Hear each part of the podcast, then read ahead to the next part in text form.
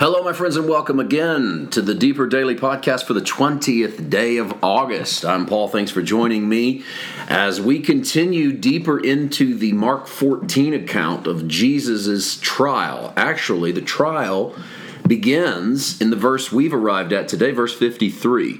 Jesus has been in the Garden of Gethsemane all night. We can assume he hasn't slept a wink. He has spent the evening in prayer. He was. Uh, accosted and arrested by soldiers led by Judas, who gave him the Judas kiss. And now we head into the high priest. Verse 53 They led Jesus away to the high priest, and with him were assembled all the chief priests, the elders, and the scribes. But Peter followed him at a distance right into the courtyard of the high priest, and he sat with the servants and warmed himself at the fire. Let's leave Peter alone for a moment and deal with this section of the narrative because this portion of narrative, all the way up through the about verse 15 of chapter 15, has Jesus and having two trials, technically. And that this is important, actually. It's not just a technicality, it's an important technicality.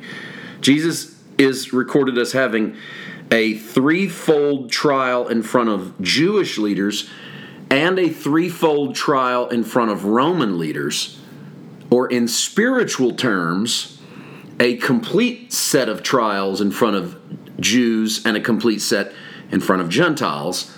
And I think that the whole narrative flow of this story tilts to showing that there's equal guilt on both sides. So to walk away from the passion narrative and say the Jews killed Jesus is to ignore the role of the Romans, which are the Gentiles, which is everyone else.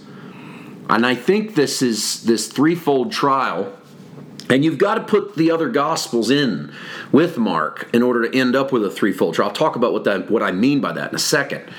But in order to get there, you, you put the other gospels in, you find that a threefold trial by on the Jewish side is equaled by a threefold trial on the Roman side. Thus, all of a quote unquote all of the humanity of that day is guilty of the death of Christ. By extension, then, we claim as Christians ourselves to be guilty of the death of Christ. It's not accurate to say, I killed Jesus, because you weren't there. You didn't drive the nails into his hands and feet. But when you begin to see the death of Christ on the cross in some ways sacrificial, and, and I think there's a lot of ways to see the death of Christ on the cross, and I've talked about them seems like ad nauseum through writings and this podcast and through sermons. There's not one singular lens, by the way, through which to see the cross, but there's a lot of lenses. And so, whichever one you see through at this moment, and I kind of think that's how it works, is they kind of come and go in relevance of your life. One of the lenses, without a doubt, is the sacrifice that Jesus becomes the paschal lamb and lambs were offered up on behalf of the offender, which therefore gives us one way to look at the cross is that Jesus is being offered up on behalf of the offender. Well, the offender is the Jewish world of his day, but and the Roman world of his day, but because we are followers of Christ and have stepped into his death, thanks to the Pauline version of the gospel in which his death becomes our death, then in many respects we put ourselves into the story. I'm saying all that to say I don't think it's theologically accurate to say, you know, if I was the only person in the world, Jesus would have died for me. I, I don't, I mean, I think that's a, I don't know if it's maybe it's an unnecessary stretch of the way we present the gospel. Um, but it, it, it, I do understand what people mean, and I also understand when people say, well, you and I are guilty of the death of Jesus. But in real practical terms, everyone that had the power to do it or not to do it in Jesus' day was responsible for Jesus' death. That's my point, is that we need to stop with this idea that one certain person killed Jesus or one group of people killed Jesus. The narrative tries to show both sides equally guilty. Now, the trials that are laid out have got all kinds of errors, there's all kinds of irregularities.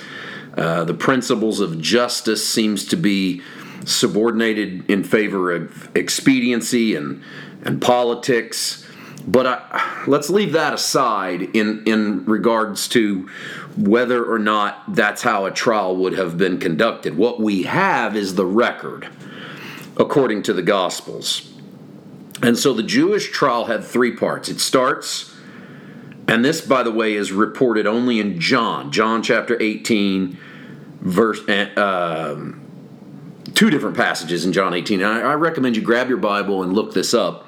But in John 18, Jesus starts at a hearing before Annas. And Annas was the father of Caiaphas. He was the former high priest. It's almost like John reports them taking Jesus to Annas as he's sort of the elder statesman. What would he say? So there's your first part. And then Mark tells us about the trial before the Sanhedrin. Caiaphas, who is the high priest, is in his house. And then when you get to chapter 15, they have another trial, an early morning session in front of the Sanhedrin. So if you put Mark and John together, you have a threefold trying of Jesus at the hands of Judaism. The Romans do the same thing because in chapter 15, we'll get into this in a few days, Jesus stands before Pontius Pilate. Then in Luke 23, Pilate sends Jesus to Herod. And then in Mark 15, Jesus goes back to Pilate. So, just as he has three separate moments of trial, for lack of a better word, in this in Jewish circles, he has three separate moments of trial in Roman circles. I think it's interesting that the gospel writers who aren't sitting in the same room collaborating do end up giving us three distinct trials on both sides of the spiritual social aisle Jewish, Gentile. Um, you do with that what you will, but for what it says to me is that all stand equally guilty. Um, I mentioned the courtyard of the high priest in verse 54. Now, normally the Sanhedrin would would meet near the mark in the marketplace near the temple, but the t- the trial seems to take place in the residence of the high priest. That's pretty irregular. It's also at night. Um, it's unusually hasty, so it seems to be something nefarious right out of the blocks. We'll move on into some of the details of this trial tomorrow. See you then. God bless.